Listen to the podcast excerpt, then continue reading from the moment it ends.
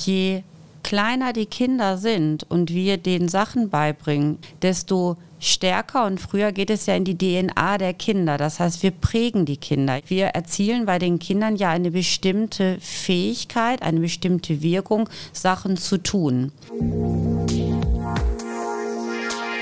Wirtschaft Düsseldorf am Platz. Liebe Zuhörerinnen und Zuhörer, wir, die iFishing GmbH, freuen uns sehr darüber, den heutigen Podcast präsentieren zu dürfen. Als am Rhein angesiedeltes IT-Systemhaus freuen wir uns, dass die regionale Wirtschaft durch Wirtschaft Düsseldorf Unplugged eine neue Stimme bekommen hat. Kinder sind unsere Zukunft und deswegen kann niemals genug für die Kleinsten unter uns getan werden, um ihnen einen guten Start ins Leben zu ermöglichen. Um solche Starthilfen zu realisieren, braucht es aber Menschen, die sich für das Wohl und die Entwicklung von Kindern einsetzen. Angela Fedelmeier ist eine solche Person, die sich mit ihrer Kinder-Umweltakademie an Kindergärten wendet, um Kinder präventiv in den Bereichen Umweltschutz, Bewegung, Ernährung und Lesen zu stärken gemeinsam mit Kindern Dinge zu erarbeiten für Bildung in Richtung nachhaltiger Entwicklung macht mir nicht nur Spaß, sondern ist für mich persönlich ein sehr wichtiges Thema. Ich möchte die Welt für die nächste Generation mitgestalten und sie für diese lebenswert erhalten, sagt die zweifache Mutter, die sich seit über 25 Jahren für die Entwicklung von Kindern einsetzt. Mein Name ist Andrea Greuner und ich freue mich sehr auf diese aktuelle Folge von Wirtschaft Düsseldorf Unplugged mit der Initiatorin der Kinderumweltakademie Angela Fedelmeier und darauf mehr über dieses Projekt zu erfahren, aber auch über ihren Antrieb, ihre Motivation und die Herausforderungen, die Arbeiten mit Kindern und das Angewiesensein auf Spenden mit sich bringt. Ich freue mich riesig, dass du da bist. Schön, dass es geklappt hat und äh, ja, wie gesagt, sechs Fragen in 60 Sekunden würde ich dir erstmal stellen. Ja. Dann kann ich oder können unsere Hörer dich eben so im Schnelldurchlauf erstmal kennenlernen und dann äh, starten wir ins Gespräch, worauf ich mich sehr freue. Sehr gerne. Bist du bereit? Ich bin bereit. Was ist deine Motivation für dein Engagement? Die Liebe zu Kindern. Was bedeutet für dich Glück? Glück ist äh, ganzheitlich zu sehen und ähm, mein persönliches Glück ist, dass ich im Moment so ein Standing im Leben habe, dass ich selber glücklich bin. Und das ist so mein persönliches Glück. Ich glaube, Glück kann man nicht in ein, zwei Wörtern beschreiben, sondern nur mit seinem eigenen Zustand. Schön. Was wolltest du als Kind werden? Ökotrophologin. Oh, Ernährungswissenschaftlerin. Ich weiß genau. ich auch nur, weil meine äh, Cousine das ist. Das ist ja ein Begriff, den die meisten wahrscheinlich nicht kennen. Den kannte ich schon mit zwölf. genau. Wenn du der Welt mit einem Satz was hinterlassen könntest, welcher wäre das?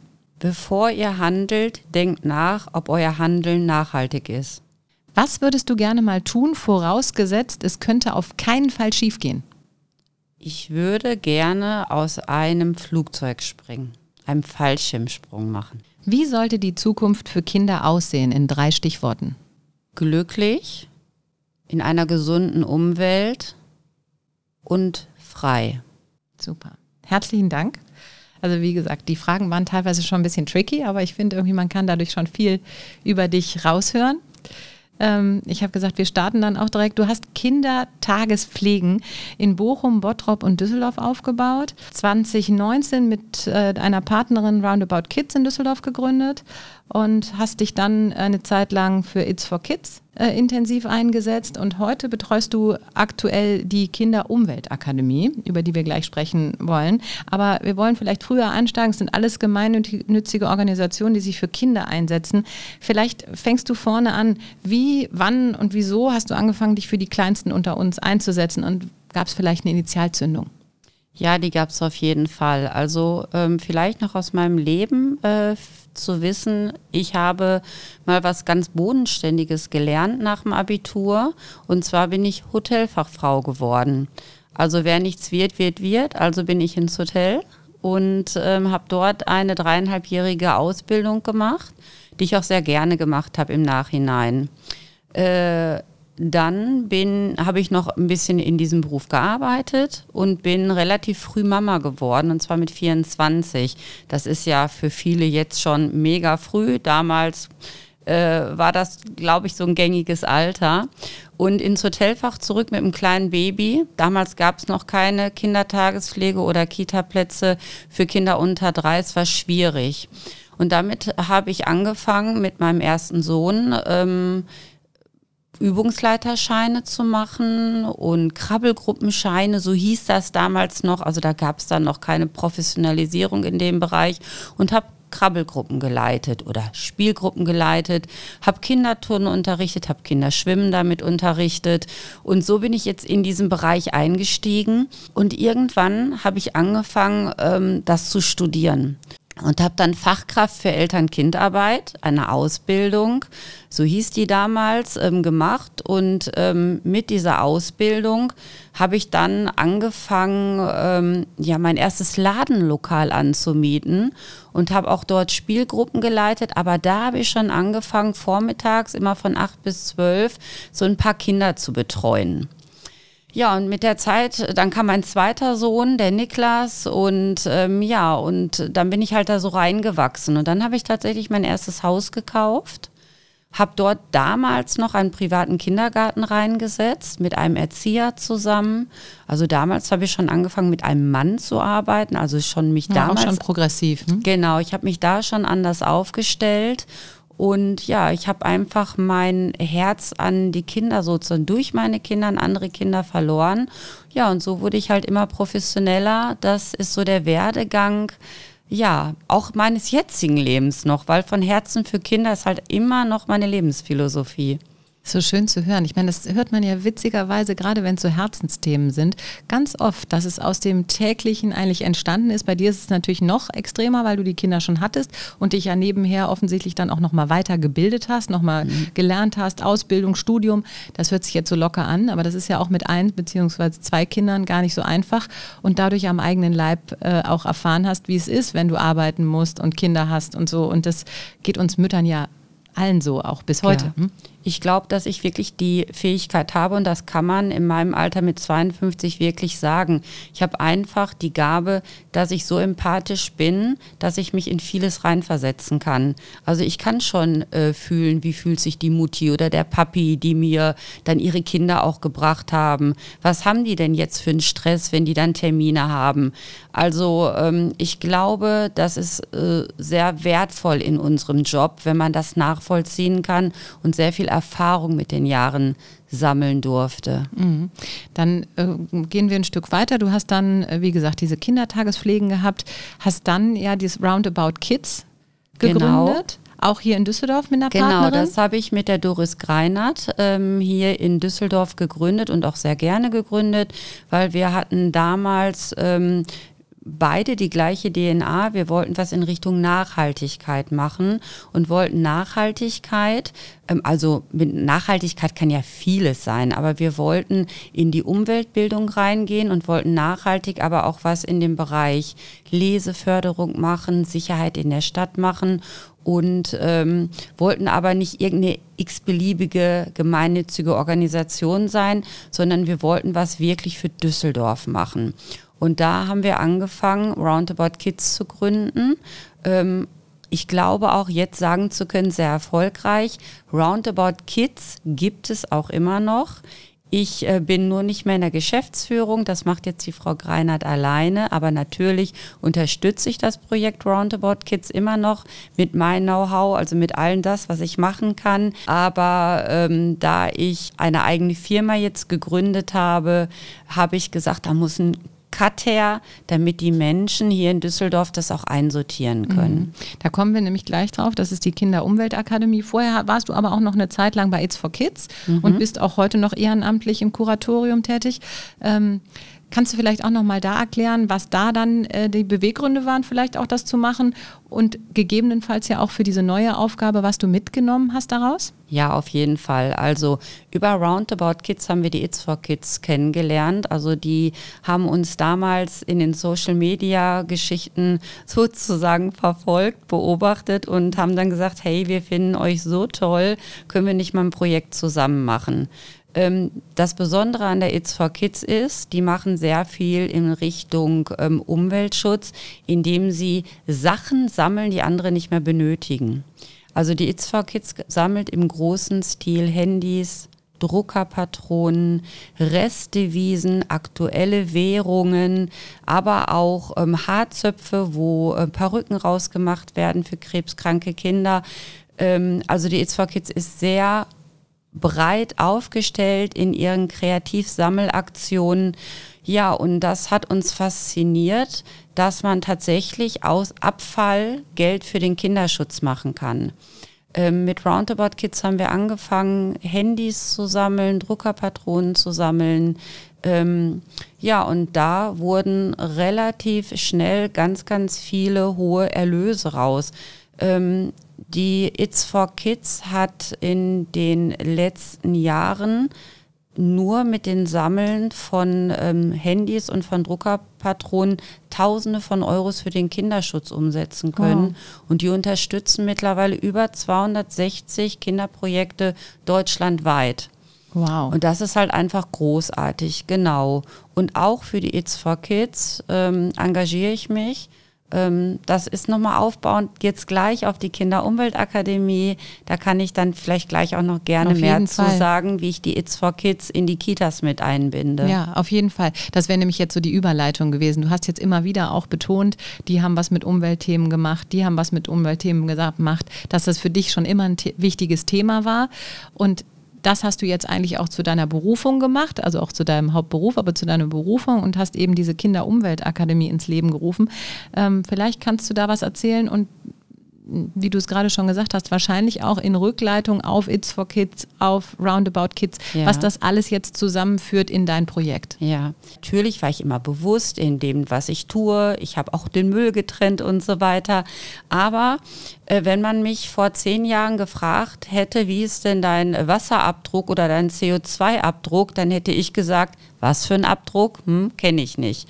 Ich bin angetiggert worden durch die, ähm, durch die Fridays for Future.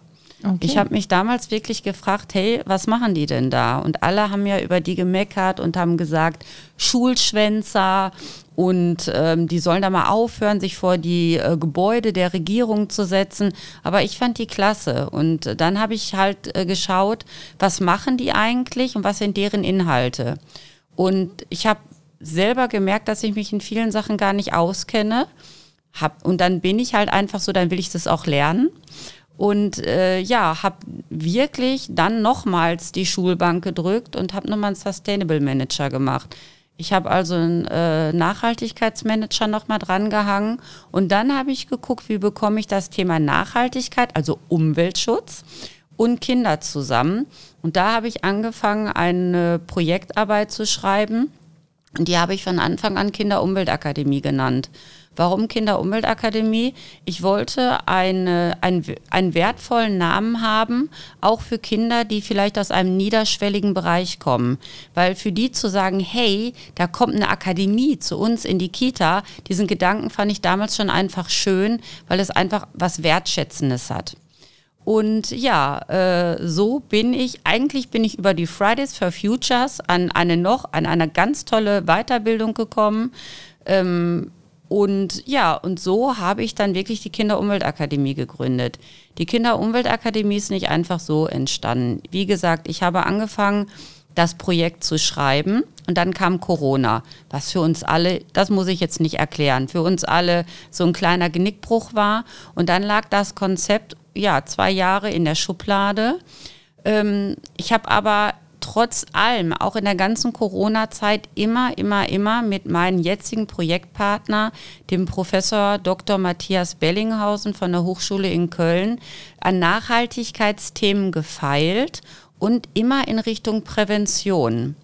Ja, und wir haben uns dann nach dieser Corona-Zeit einen ganz tollen ähm, noch einen Partner dazugeholt, der sicherlich auch ähm, Geldgeber geworden ist von dem ganzen Projekt. Das ist eine Krankenkasse aus Bochum und zwar die Viaktiv. Ja, und da haben wir die Kinderumweltakademie, also das, die Kinderumweltakademie selber ist mein Baby, aber wir haben ein Projekt entwickelt, im Bereich Bewegung und Ernährung, welches wir mit der Hochschule in Köln, mit den Herrn Bellinghausen und mit der Wie aktiv gemeinsam gestalten. Und dieses Projekt ist jetzt in die Kinderumweltakademie gekommen, heißt Power Play. Und wir starten jetzt im Mai mit den ersten 20 Kitas in Düsseldorf wow. und haben eine sehr, sehr schöne Kooperation mit dem Jugendamt, äh, die sich wirklich freuen, dass wir endlich mal in Düsseldorf ein ganzheitliches Projekt zum Thema BNE, Bildung für nachhaltige Entwicklung haben. Wir stellen uns mit Powerplay auf in dem Bereich Bewegung und Ernährung. Die Kinder-Umweltakademie mit ihren anderen Säulen äh, toppt das Ganze noch, in denen wir ganz viele Projekte machen mit Leseförderung, wobei Leseförderung in Anführungsstrichen zu verstehen ist, weil wir arbeiten ja in Kitas. Bei uns ist es halt, wir lesen vor. Auch das ist Leseförderung. Und die Kinder dürfen uns aber auch ihre Geschichten erzählen, indem sie uns einfach die Bilder erklären. Und wir haben einen ganz großen Bereich Umweltschutz dabei. Da gehen wir mit Theaterprojekten in die Kitas und äh, machen das Theaterprojekt zum Thema Plastikmüllvermeidung. Und äh, man kann auf unterschiedlichen Stufen unterschiedliche Theaterprojekte beziehungsweise Workshops buchen. Mhm. Du hast eben so gesagt, im Nebensatz, wir haben eben diesen Partner, mit dem ihr das Projekt Powerplay aufgebaut habt oder ins Leben gerufen habt. Da würde ich gerne nochmal einhaken, denn das ist ja auch wichtig, machen wir uns nichts vor. Das kostet ja auch alles Geld und man muss eben auch dann die Leute haben, die es finanzieren. Ihr habt jetzt einen Partner gefunden, der bereit ist, da auch Geld reinzugeben. Aber wie finanzierst du das grundsätzlich? Klar, so ein großer Partner ist erstmal das A und O. Aber wie finanziert ihr euch? Der große Begriff ist Fundraising. Also ich suche für die unterschiedlichen Bereiche Partner, man würde auch sagen Sponsoren, weil momentan ist es wirklich noch so, dass wir keinerlei Gelder aus irgendwelchen Töpfen der Stadt bekommen. Und deswegen ist gerade dieses erste Jahr der Kinderumweltakademie oder auch des Projektes Powerplays so wichtig, weil wir evaluieren von Anfang an. Also wir versuchen direkt nach einem halben Jahr auch der Stadt Düsseldorf die ersten ähm, Ergebnisse zu liefern. Und es ist überhaupt gar nicht so, dass die Stadt Düsseldorf keine Gelder freigeben will oder möchte, sondern dass wir gesagt bekommen, ähm, wir finden gut, was ihr macht und wir möchten auch fördern.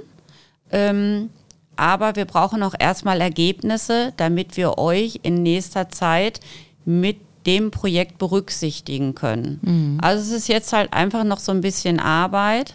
Ähm, aber es ist nicht so, dass die Stadt sagt, oh, schon wieder jemand, der irgendwelche Ideen oder Visionen von der Zukunft der Kinder hat. Wir fühlen uns da schon gut angenommen und auf der anderen Seite, ja, wir sind jetzt einfach da und wir machen das Projekt in Düsseldorf und wir haben Geldkoffer dabei.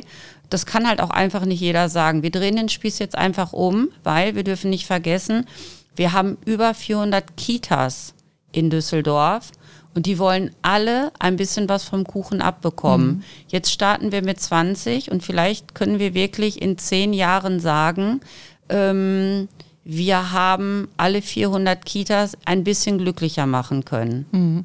Du hast gerade gesagt, ihr startet mit 20. Wie muss man sich diese Projektarbeit dann vorstellen?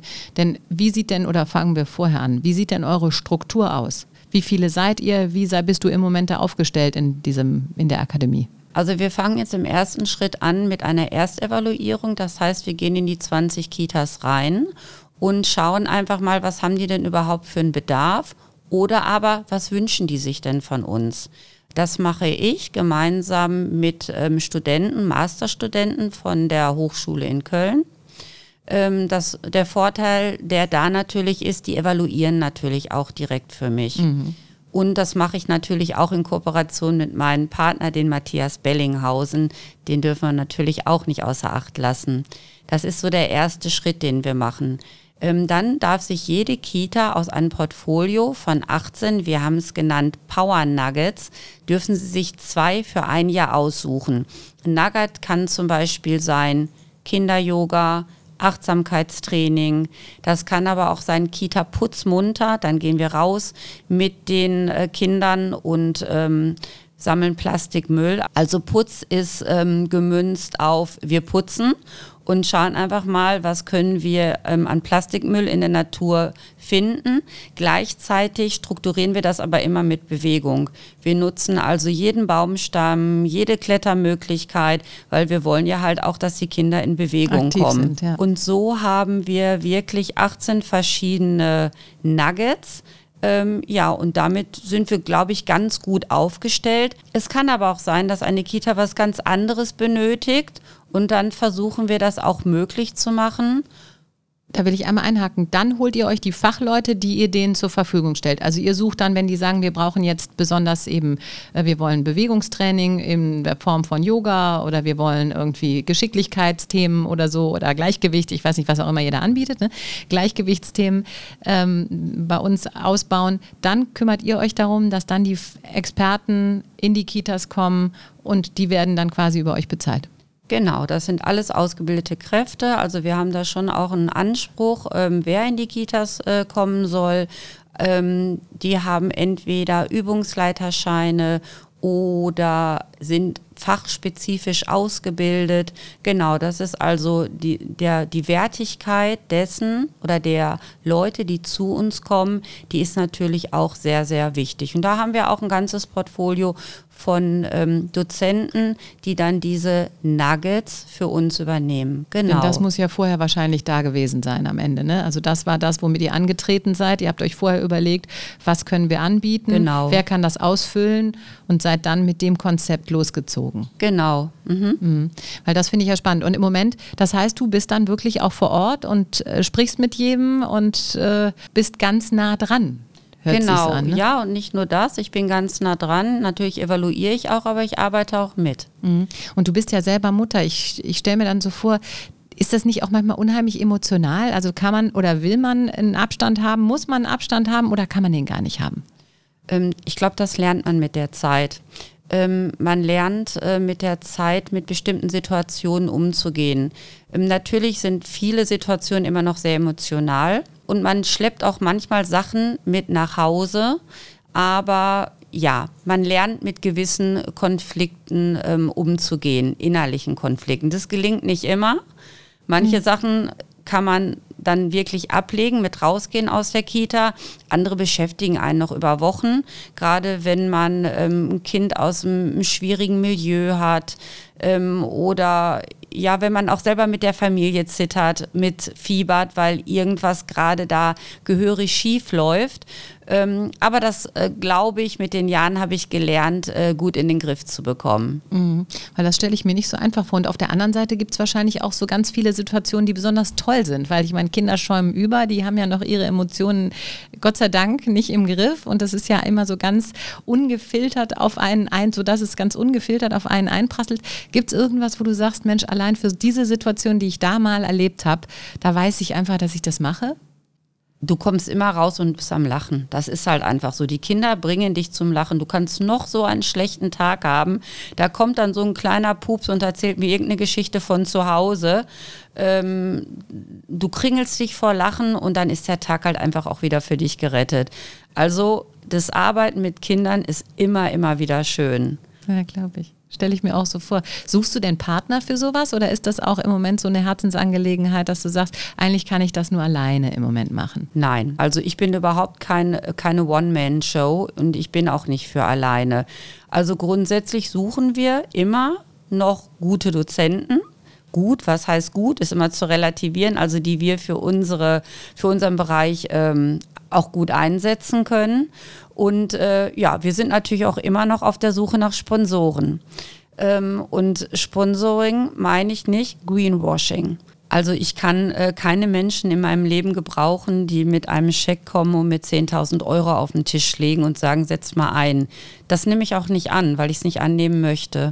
Ähm, aber in dem Moment, wo jemand zu mir kommt und mir 10.000 Euro gibt und sagt, Mensch, Angie, ich brenne so für ähm, Kinder-Yoga Und ähm, mein eigenes Kind hat äh, dadurch ganz, ganz viel gelernt. Könnten wir nicht dieses Geld einsetzen und ähm, in den Kitas ein ganz tolles Projekt machen? Und ich würde dann auch super gerne mal zugucken, wenn ich darf. Oder ich würde gerne mal darüber ähm, was Schönes schreiben. Dann öffnest du mein Herz, weil ich sehe dann, dieser Mensch interessiert sich auch dafür. Und ähm, ja, so ähm, können wir natürlich auch noch ja, gut Geldspenden gebrauchen. Mhm. Und ihr greift natürlich wirklich früh ab sozusagen oder ein. Du hast gesagt, ganz wichtig eben der Ansatz bei in Kitas, also Schulen ist dann schon wieder der nächste Schritt, aber wirklich bei den Kleinsten. Mhm. Ähm, warum, also wie wichtig glaubst du, äh, ist die Unterstützung von Kindern in jungen Jahren? Äh, da gibt es nur einen Satz. Kinder sind für uns die aller, allerbesten Multiplikatoren und zwar ganzheitlich. Es ist auch eigentlich leicht zu erklären. Je kleiner die Kinder sind und wir denen Sachen beibringen, ich mache jetzt einfach mal ein Thema zum, zum Thema Plastikmüllvermeidung. Wenn Kinder von Anfang an lernen, keine Gurken verpackt zu kaufen, also damit meine ich diese Folie um den Gurken, oder dass wir auch mal mit den Kindern auf den Markt gehen, dass es Äpfel und Birnen gibt, die wir ohne irgendwelche Plastikverpackungen äh, kaufen können, desto stärker und früher geht es ja in die DNA der Kinder. Das heißt, wir prägen die Kinder ja. Das heißt, wir erzielen bei den Kindern ja eine bestimmte Fähigkeit, eine bestimmte Wirkung, Sachen zu tun. Und ähm, selbst Kinder, die das später lernen, ich sage jetzt mal, wenn sie vier oder fünf sind, die ähm, können dann zu ihren Eltern sagen, Mama, wir haben aber in der Kita gelernt, äh, die Gurken werden bitte ohne Folie gekauft. Das ist manchmal so, da kommen die Eltern dann noch zu Hause noch mal ins Nachdenken und ja, eigentlich hat das Kind ja recht. Warum soll ich das mit Plastik äh, verpackt kaufen?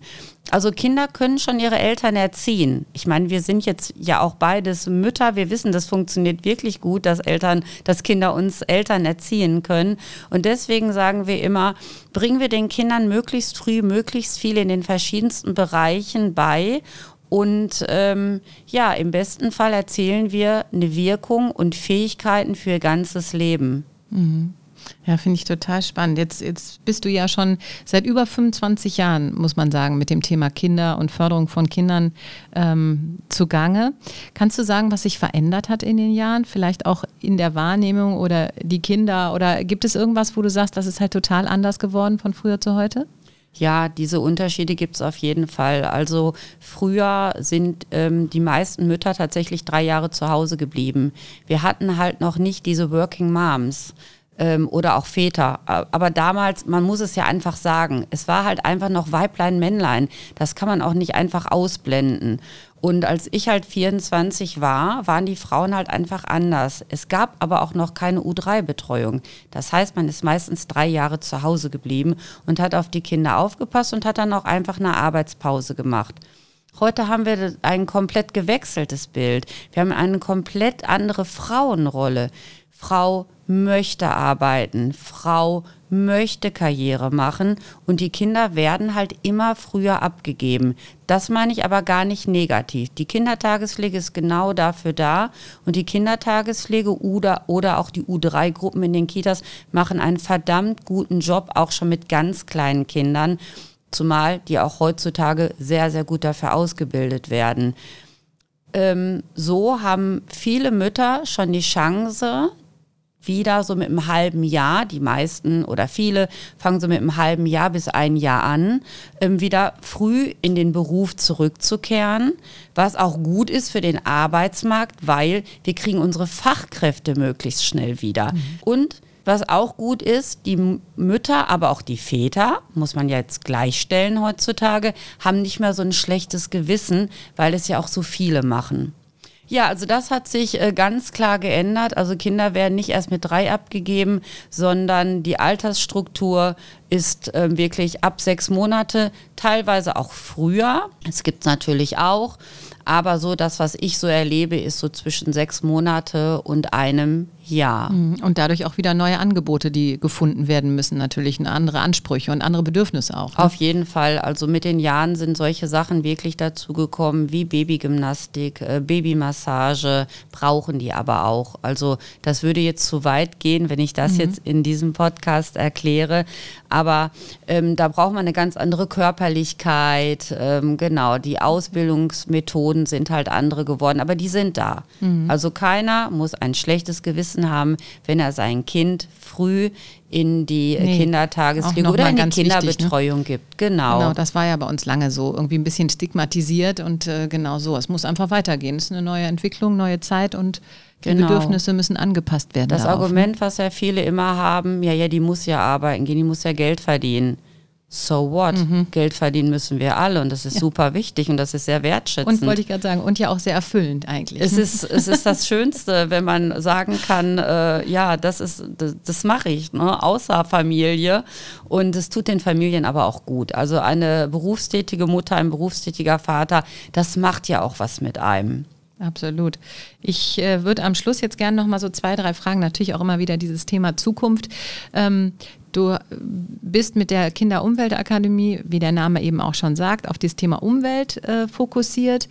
Gibt es so Herzensprojekte, wo du sagst, da würde ich gerne mit hin? Also klar, jetzt habt ihr diese 18 Nuggets, du hast da schon eine bestimmte Ausrichtung, aber wenn du groß denken könntest, wäre das irgendwas, wo du sagst, Mensch, das wäre so ein Ziel, wo ich mir wünschen würde, hast du eben auch schon gesagt, vielleicht mal alle 400 Kitas, aber vielleicht auch mit einem bestimmten Projekt oder mit irgendwas, was so bleibt auch von einem vielleicht oder von der Kinder-Umwelt-Akademie?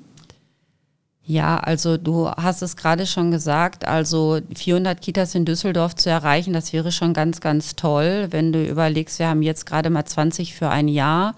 Ähm, bis zur Rente habe ich nicht mehr ganz so viele Jahre. Also ich habe schon noch viele Jahre, aber ich sage mal, je nachdem wie, so 10 bis 12. Und wenn man das durch 20 teilt, werden schon 400 Kitas äh, schwer. Aber wir sind ja ein Team. Und ähm, mein großes Ziel mit der Kinderumweltakademie wäre, wenn wir in andere Kommunen gehen können, wenn wir in andere Bundesländer damit kommen können, wenn wir einfach diesen Gedanken der Kinderumweltakademie, diesen ganzheitlichen Gedanken, dass wir nicht nur was für Kinder tun, sondern dass wir auch was für pädagogische Fachkräfte tun, dass wir auch was für deren Eltern tun, dass wir das über die Grenzen hinaus streuen können, dass ich praktisch mein Konzept einfach weitergeben kann. Weil bei diesem Konzept geht es mir nicht ums Geld verdienen. Natürlich muss ich auch leben, klar, sonst wäre ich ja nicht Unternehmerin, aber ähm, einfach dieses Konzept in die Welt zu streuen, das wäre mein großes Ziel, mein Traum. Schön. Ach, das ist eigentlich der perfekte Schluss. Aber natürlich, wir wollen ja keine Werbesendung draus machen. Aber trotzdem nochmal, vielleicht kannst du auch nochmal sagen, wie kann man euch erreichen? Wie kann man euch unterstützen? Ich meine, das können ja nicht genügend Leute tun. Deswegen dürfen wir das auch so ein bisschen als Werbeplattform hier benutzen. Ähm, ja, vielleicht kannst du da einfach nochmal äh, denen, die zuhören, auch ein bisschen den Mund wässrig machen, den Spaß daran, euch unter, zu unterstützen, weil es einfach ein ganz tolles Projekt ist. Ja, das mache ich natürlich sehr, sehr gerne. Ähm, ganz frisch ist unsere Website online unter www.kinderumweltakademie.de kann man unsere Projekte einsehen und ähm, natürlich haben wir auch ähm, eine Rubrik Projektpartner und man kann dort auch direkt an unsere Projektpartner spenden. Also wir haben dazu einen Klasse in Sport e.V., die machen halt den großen Bereich Bewegung und Ernährung in Kooperation mit der Viaktiv. Dann haben wir aber auch die Weltretterbande, die machen die ganzen äh, Workshops ähm, und dann haben wir natürlich auch die It's for Kids. Also wir haben einige ähm, Plattformen, wo sehr, sehr gerne Geld hingespendet werden kann. Es gibt auch von allen eine Spendenquittung und man kann zu 100 Prozent sicher sein, dass dieses Geld in die äh, Projekte für die Düsseldorfer Kitas fließt. Super. Ja, also haben jetzt alle gehört. Ich danke dir sehr, dass du da warst. Ein ganz tolles Thema, finde ich. Es geht einem immer so das Herz auf wenn man äh, hört, dass sich jemand so wirklich mit Herzblut auch einsetzt für die Kleinsten. Und äh, ja, wie du sagst, sie sind unsere Zukunft und wir können nur gucken, dass wir unsere eigenen und auch im Idealfall die anderen Kinder so glücklich groß werden lassen, dass sie eben auch glücklich in diese Zukunft schreiten wollen. Ne? Auf jeden Fall. Also tun wir gemeinsam viel für die Kinder, viel für nachhaltige Bildung, viel für den Umweltschutz ja, damit die nächsten Generationen auch noch in einer schönen Welt groß werden können. Danke, dass ich hier sein durfte. Vielen, vielen Dank, dass du da warst. Wirtschaft Düsseldorf unplugged. Das war es heute wieder mit unserem Podcast von mir. Ich freue mich sehr, wenn Sie nächste Woche wieder einschalten. Dann gibt es eine neue Folge von Wirtschaft Düsseldorf Unplugged.